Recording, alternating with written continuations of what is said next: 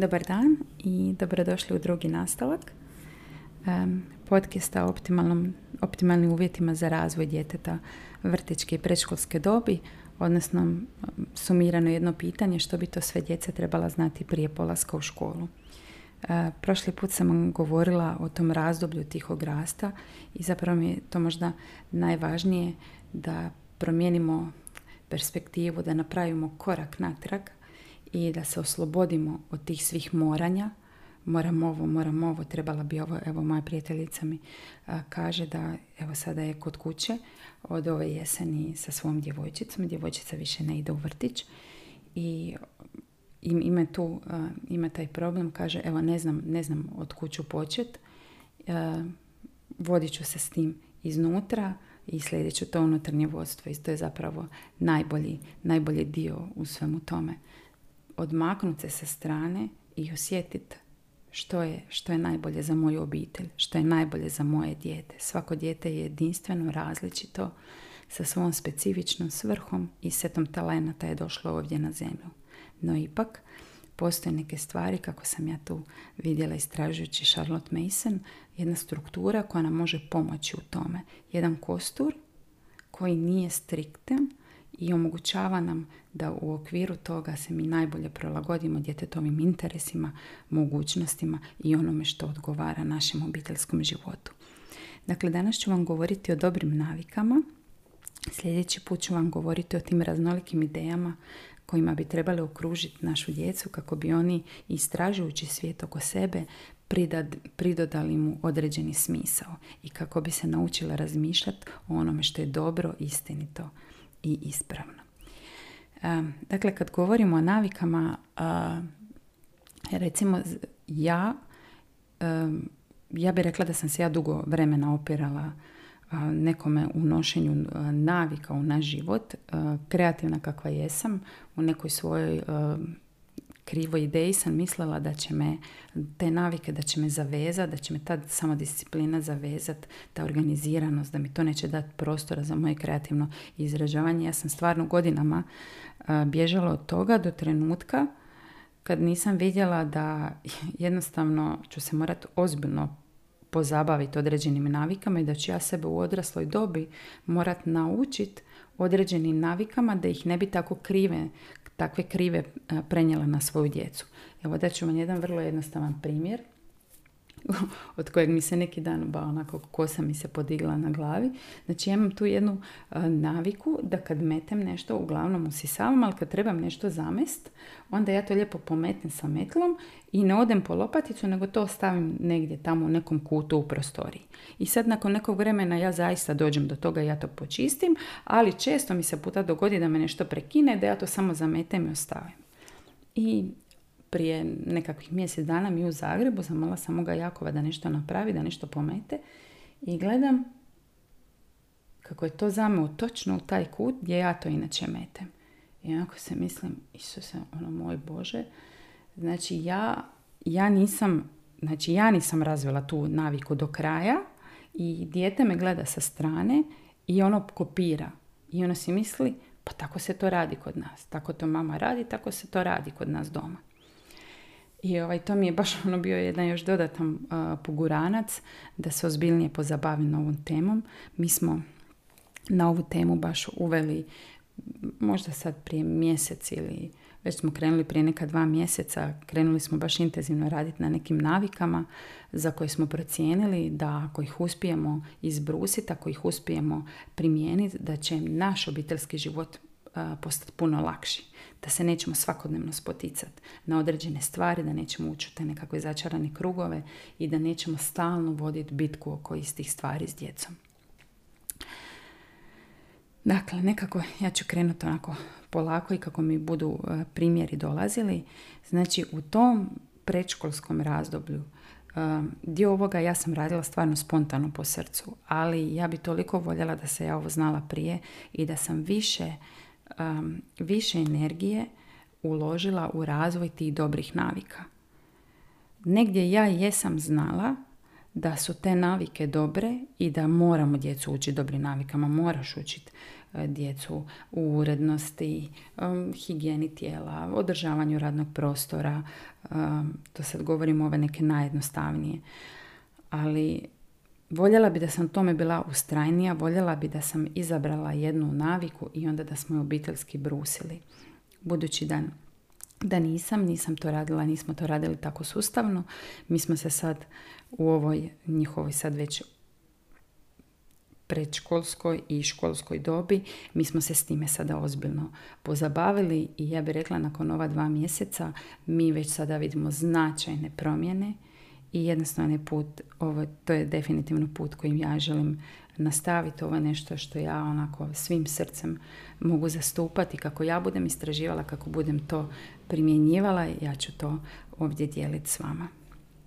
Dakle, stvari u tome e, da kad mi pomognemo djetetu ustanoviti te dobre navike, da to njemu stvara tu jednu vrlo, kako bi rekla, e, solidnu osnovu za sve kasnije. Dijete koje je uredno će biti uredno u svim područjima svoga života. Dijete koje je uredno će znati održavati prvo čistoću odjeće, znači održavati čistoću radnog prostora, znači se ponašati u, u, u kući, u obiteljskom domu, znači da ne može napraviti nered na kauču, jer taj kauč služi svima i svi tamo mogu doći pročitati knjigu, odmoriti ili slično, znači da neće ostaviti nered u kupaoni iza sebe jer neko dolazi iza njega i zapravo u toj urednosti vidjet će i priliku da služi tom bližnjem oko sebe. to je samo jedan, jedan od, e, od, od važnih, kako bi rekla, važnih principa i mogućnosti navika koje, koje možemo razviti, razviti kod djece. ono što je zapravo možda razmišljamo na način ja nisam razvila nekakve navike kod svoje djece. Je, navike su se razvile. Mozak je takav da jednostavno kad nešto napraviš jednom stvori se neuronska veza. Napraviš to drugi put, ta neuronska veza se ojača. Napraviš peti, šesti i deseti put, ta neuronska veza je već stvorena i mi se ponašamo automatski. U ovom primjeru tog sa metlom i sa metenjem. Meni je sad, ja sam svoj mozak isprogramirala do te mjere da jednostavno ja kad to zametem, ja sad moram uložiti dodatan napor da se ja sjetim da idem po lopaticu. Ja sam to toliko puta napravila da je meni u nekom trenu postalo normalno da samo to tako ostavim. I tako je sa svim, sa svim navikama. Znači, nije uopće stvar u tome da li dijete razvija navike, nego kakve dijete razvija navike. Dijete može razviti naviku pranja zubi prije odlaska na spavanje i može razviti naviku ne pranja zubi. Dijete može razviti naviku ulaska u kuću sa zmazanim cipelama i naviku proslačenja prilikom preslačenja cipela, odlaganja na mjesto prilikom ulaska u kuću. Dijete može razviti naviku pranja ruku prije jela. I to vam sad govorim samo na primjeru urednosti kojim smo se mi sad bavili kroz, kroz ova dva mjeseca. Zato jer smo se Frano i ja složili da kad bi te navike, iako su ne funkcionirale, do određenog nivoa, ali kad bi ih izbrusili, da bi onda naši dani bili puno lakši i da bi puno spremni ušli u sve izazove koje nas čekaju na jesen.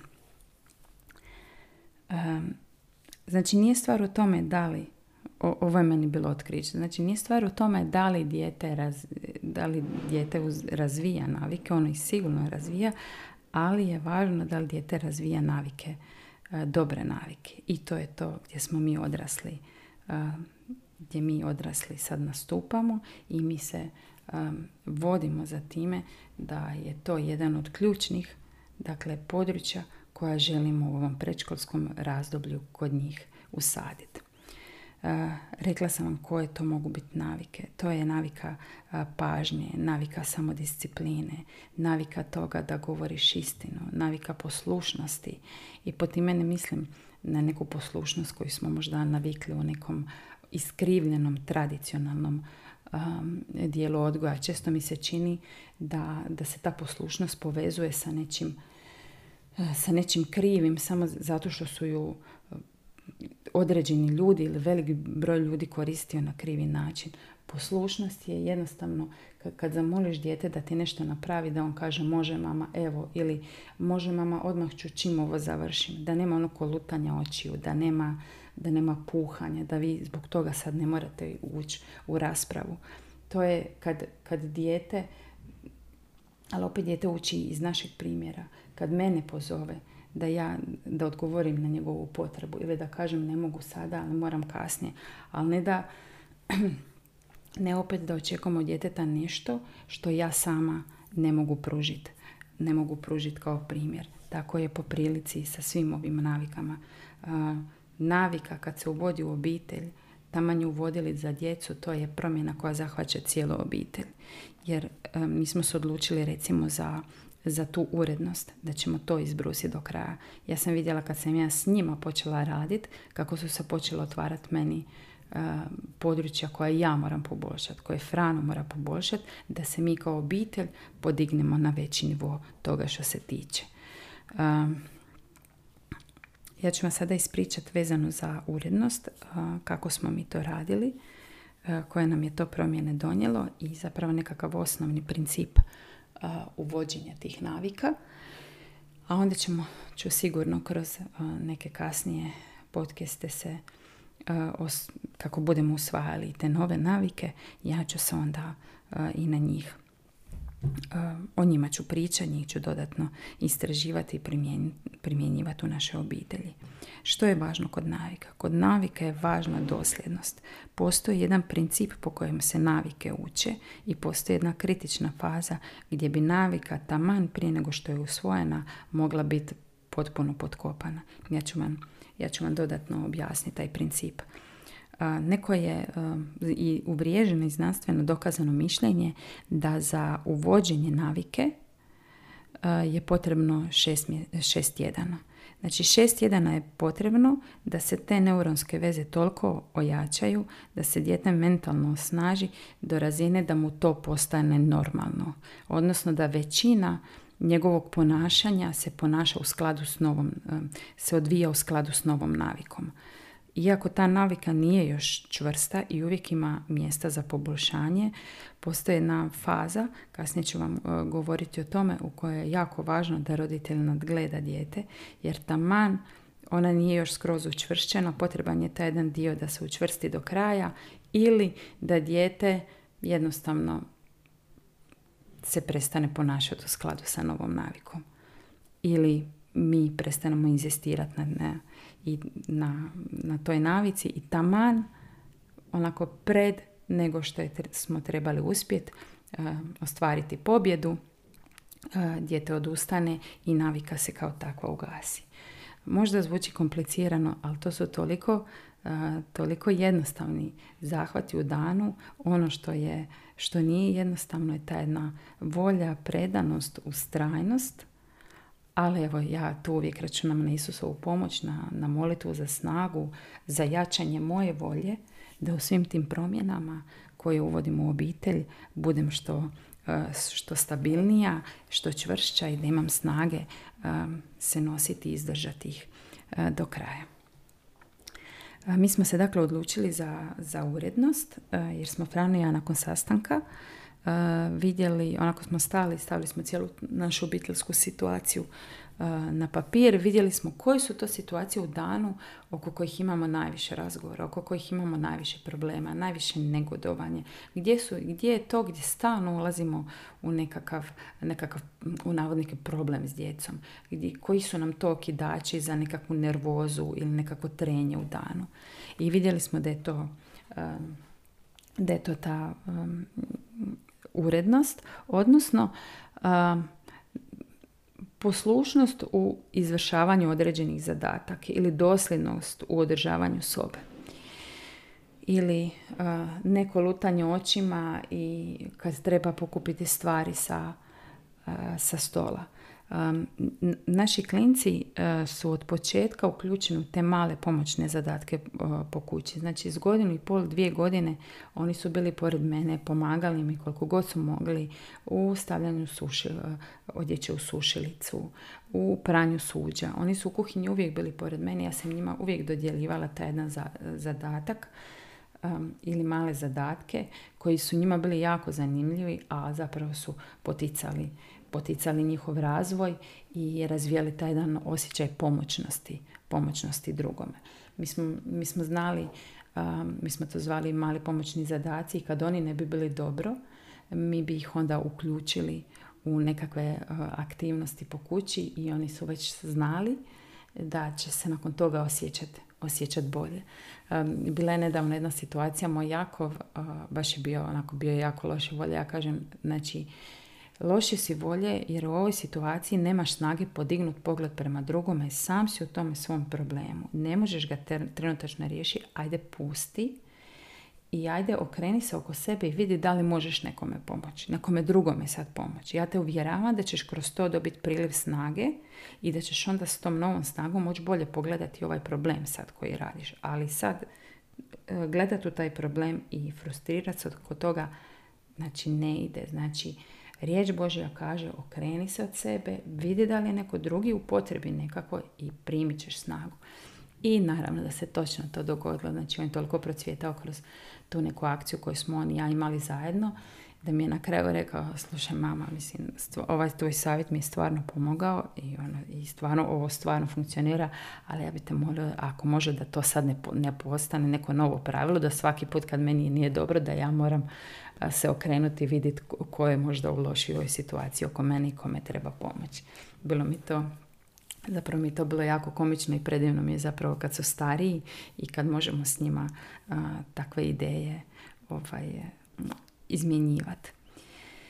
Dakle, mi smo se odlučili, odlučili smo se za tu urednost. Um, Frano i ja smo se sjeli, vidjeli smo što bi to bilo, što je to oko čega se najviše spotičemo. Važno nam je bilo da, da se sobe održavaju urednima, da ne odlaze na spavanje bez da su stvari na svome mjestu i da oni nauče pospremiti svoju sobu, da ja ne moram, nakon što sam rekla Jakove pospremi sobu, još pet puta dolaziti gore i govoriti ovo, ovo, ovo, jer to samo stvara tu jednu napetu situaciju i mi želimo naučiti da razmišljaju o svojoj glavi, da budu poduzetni, da vide to, da nađu rješenja sami, a ne samo da budu izvršitelji onoga onoga što, što mi radimo. Želimo da oni budu kreativni u tom cijelom procesu, pa tamo se vježbali na tako jednostavnim stvarima kao što je pospremanje sobe. I mi smo doslovno na papir smo napisali koje stvari želimo i na koji način želimo da stvari budu napravljene. Znači, to je nešto što vidim da često izostaje kod nas odrasli, kod roditelja, mi znamo što bi trebali napraviti, ali mi ne odredimo mali korake s kojima ćemo to postići. I onda se ili obeshrabrimo, kad vidimo da to nije krenulo svojim nekim našim predviđenim tempom ili uopće ne znamo dijete usmjeriti. Evo konkretno situacija, ja sam rekla pospremite sobu, ja sam morala dolaziti pet puta kod Jakova u sobu da bi ja rekla ovo nisi napravio, ovo nisi napravio. Ne sam rekla ok Jakove, izgleda da moja da moj način odnosno moja slika uređene sobe se jako razlikuje od tvoje slike uređene sobe. Idemo sad onda uskladiti ta očekivanja. Znači ja želim da soba izgleda ovako, ovako, ovako, ovako. Ja sam doslovno na komad papira napisala redoslijed radnji koje je potrebno napraviti da bi soba došla, da bi soba bila uredna. To je uključivalo logičan nekako povezani slijed i pranje prozora i brisanje prašine i micanje smeća iz sobe, vraćanje knjiga na svoje mjesto, odjeće razvrstavanje uzmazano, stavljanje na, na vješalicu. I mene je začudilo koliki je on imao otpor prema tome da slijedi ta pravila. Znači ja sam dva puta dolazila u sobu, ja kažem do kojeg si broja došao. Kažu, ma neću ja taj papir. Ja kažem, molim te, ovo, ovo tebi pomaže. Ja nisam napisala ovaj papir, ja ove stvari znam napraviti bez papira. Ovo je tebi pomoć. Idi i polako si kvačka jedan po jedan i vidjet ćeš vidjet ćeš na kraju rezultat uredne i čiste sobe s kojim ćemo biti zadovoljni i ti i ja. Jer nije to, nije stvar da sam, da sam samo ja zadovoljna u tome. On je zadovoljan. Ja vidim svaki put kad se pospremi soba tako odlično, kad se pospremi soba izvrsno, odmah oni dolaze u tu sobu, odmah se vade knjige. Oni vole boraviti u čistom i uređenom prostoru, ali potrebne su vještine, dobre navike da oni sami nauče dovesti sobu do tog do tog nivoa. I mi smo to stvarno vježbali, smo to mjesec, mjesec i pol, tih šest tjedana i stvarno smo značajne, značajne razlike smo u tome, u tome ostvarili. Od velike pomoći mi je bio jedan priručnik koji ću vam okačiti dole u opisu, u opisu podcasta. Priručnik se plaća, ali evo možete si skinuti besplatan jedan mali dio toga, jednu sample verziju gdje baš obrađuje tu urednost i, i zapravo i daje nekakve poticajne priče i nekakva pitanja za promišljanje, ali zapravo ono najvažnije potiče vas da svakodnevno radite na toj navici, na toj dobroj navici koju ste kao obitelj odlučili um, istaknuli da bi vam bila jako potrebna i da bi uvela red u vaš obiteljski život i stvorila dakle dobre temelje za sve kasnije oblike učenja kroz koje će dijete prolaziti. Sami taj proces se odvija u nekoliko faza. Ja ću vam ih sada ukratko ispričat. A kako onda budemo razvijali i budemo govorila i nekim drugim navikama, vjerujem da, da ću onda i detaljnije govoriti o tome. Znači za početak, kad imamo neku naviku, znači napravili smo obiteljski sastanak, ja nekako uvijek vidim da se tu prvo nađu mama i tata i oni odluče ovo je bitno, ovo je, ovo je, ovo je nebitno, ovo nam je najbitnije sada. Ako se mama i tata i nemaju potpuno isti pogled na, svijet, na, na svijet, na odgoj, ja vjerujem da, da se tu nekako mogu naći, da onako iskreno mogu stati jedan pred drugoga i reći ok, gle, ovo nam se svaki dan događa, ovo nam je stvarno problem, da, da ovo izbrusimo, da budemo ustrajni ovome, svima bi nam bilo lakše.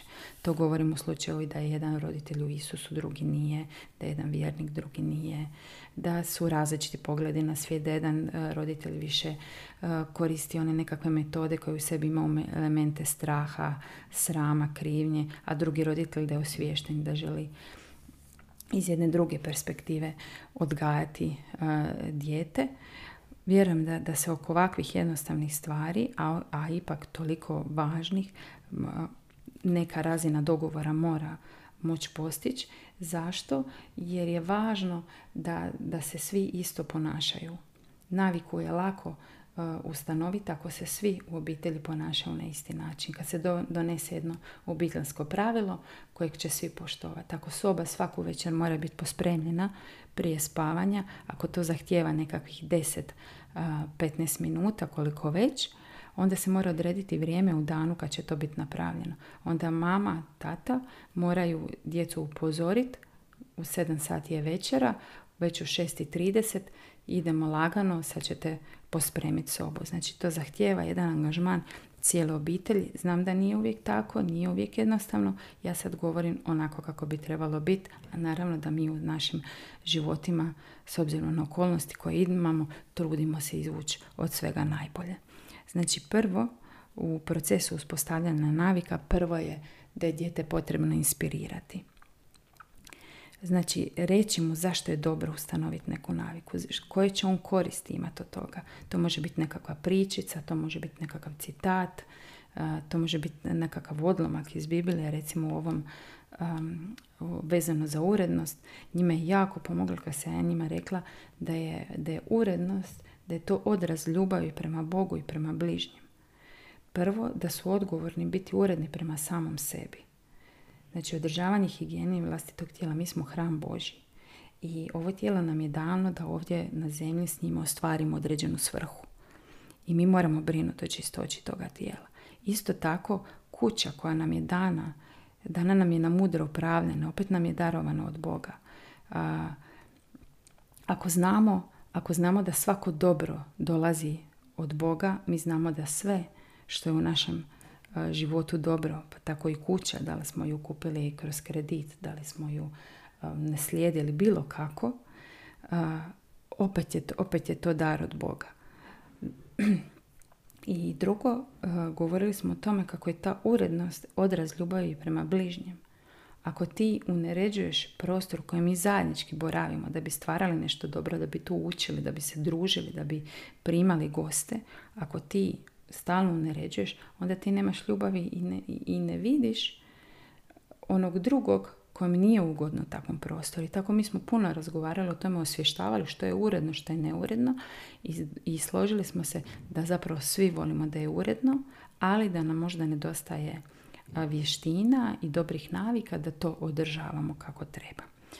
Drugo, djetetu treba postaviti jasno očekivanje. To vam je ovaj primjer sa sobom. Znači jasno očekivanja, gle, ja želim da to izgleda ovako i ovako.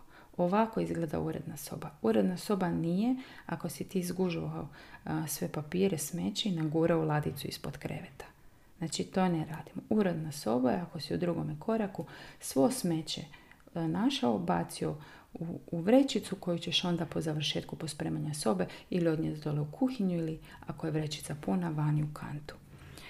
A, treći dio je jednostavno utvrđivanje te navike. Kroz svakodnevne situacije voditi računa da smo dosljedni u tome. Da se stvarno ta soba, kad god smo odlučili da se ona posprema, da li generalno jednom tjedno, a onda svaku večer pomalo vraćanjem stvari na mjesto, da to bude točno to. Ja sam sad uzela primjer sobe, ali to vam može biti primjer i jutarnje rutine i večernje rutine. Znači što dijete ujutro sve mora napraviti prije nego dođe uh, za, prije nego dođe sjesti za doručak. Navika, navika urednosti vezana za osobnu higijenu.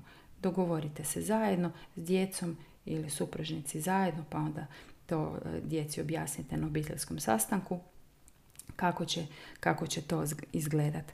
Um, nekako sam vidjela da kad napravimo taj e, obiteljski sastanak, probali smo njima dati priliku da oni govore o tome što bi bilo dobro i kako bi bilo ok, koje navike uvesti i onda smo vidjeli da oni, da oni ne mogu to zahvatiti na način. Oni onda govore o nekim navikama koje će njima donijeti, dobro, a ne vide tu obitelj u cijelini, pa bi onda predložila da, da vi budete ti, da mama i supružnici zajedno bude ta koja određuje što ćemo na kojim ćemo navikama raditi, a djeca su ta koja onda zajedno s roditeljima razrađuju razrađuju tu naviku, govore što bi ta navika sve trebala uključivati, kada će se raditi, kako i tako dalje.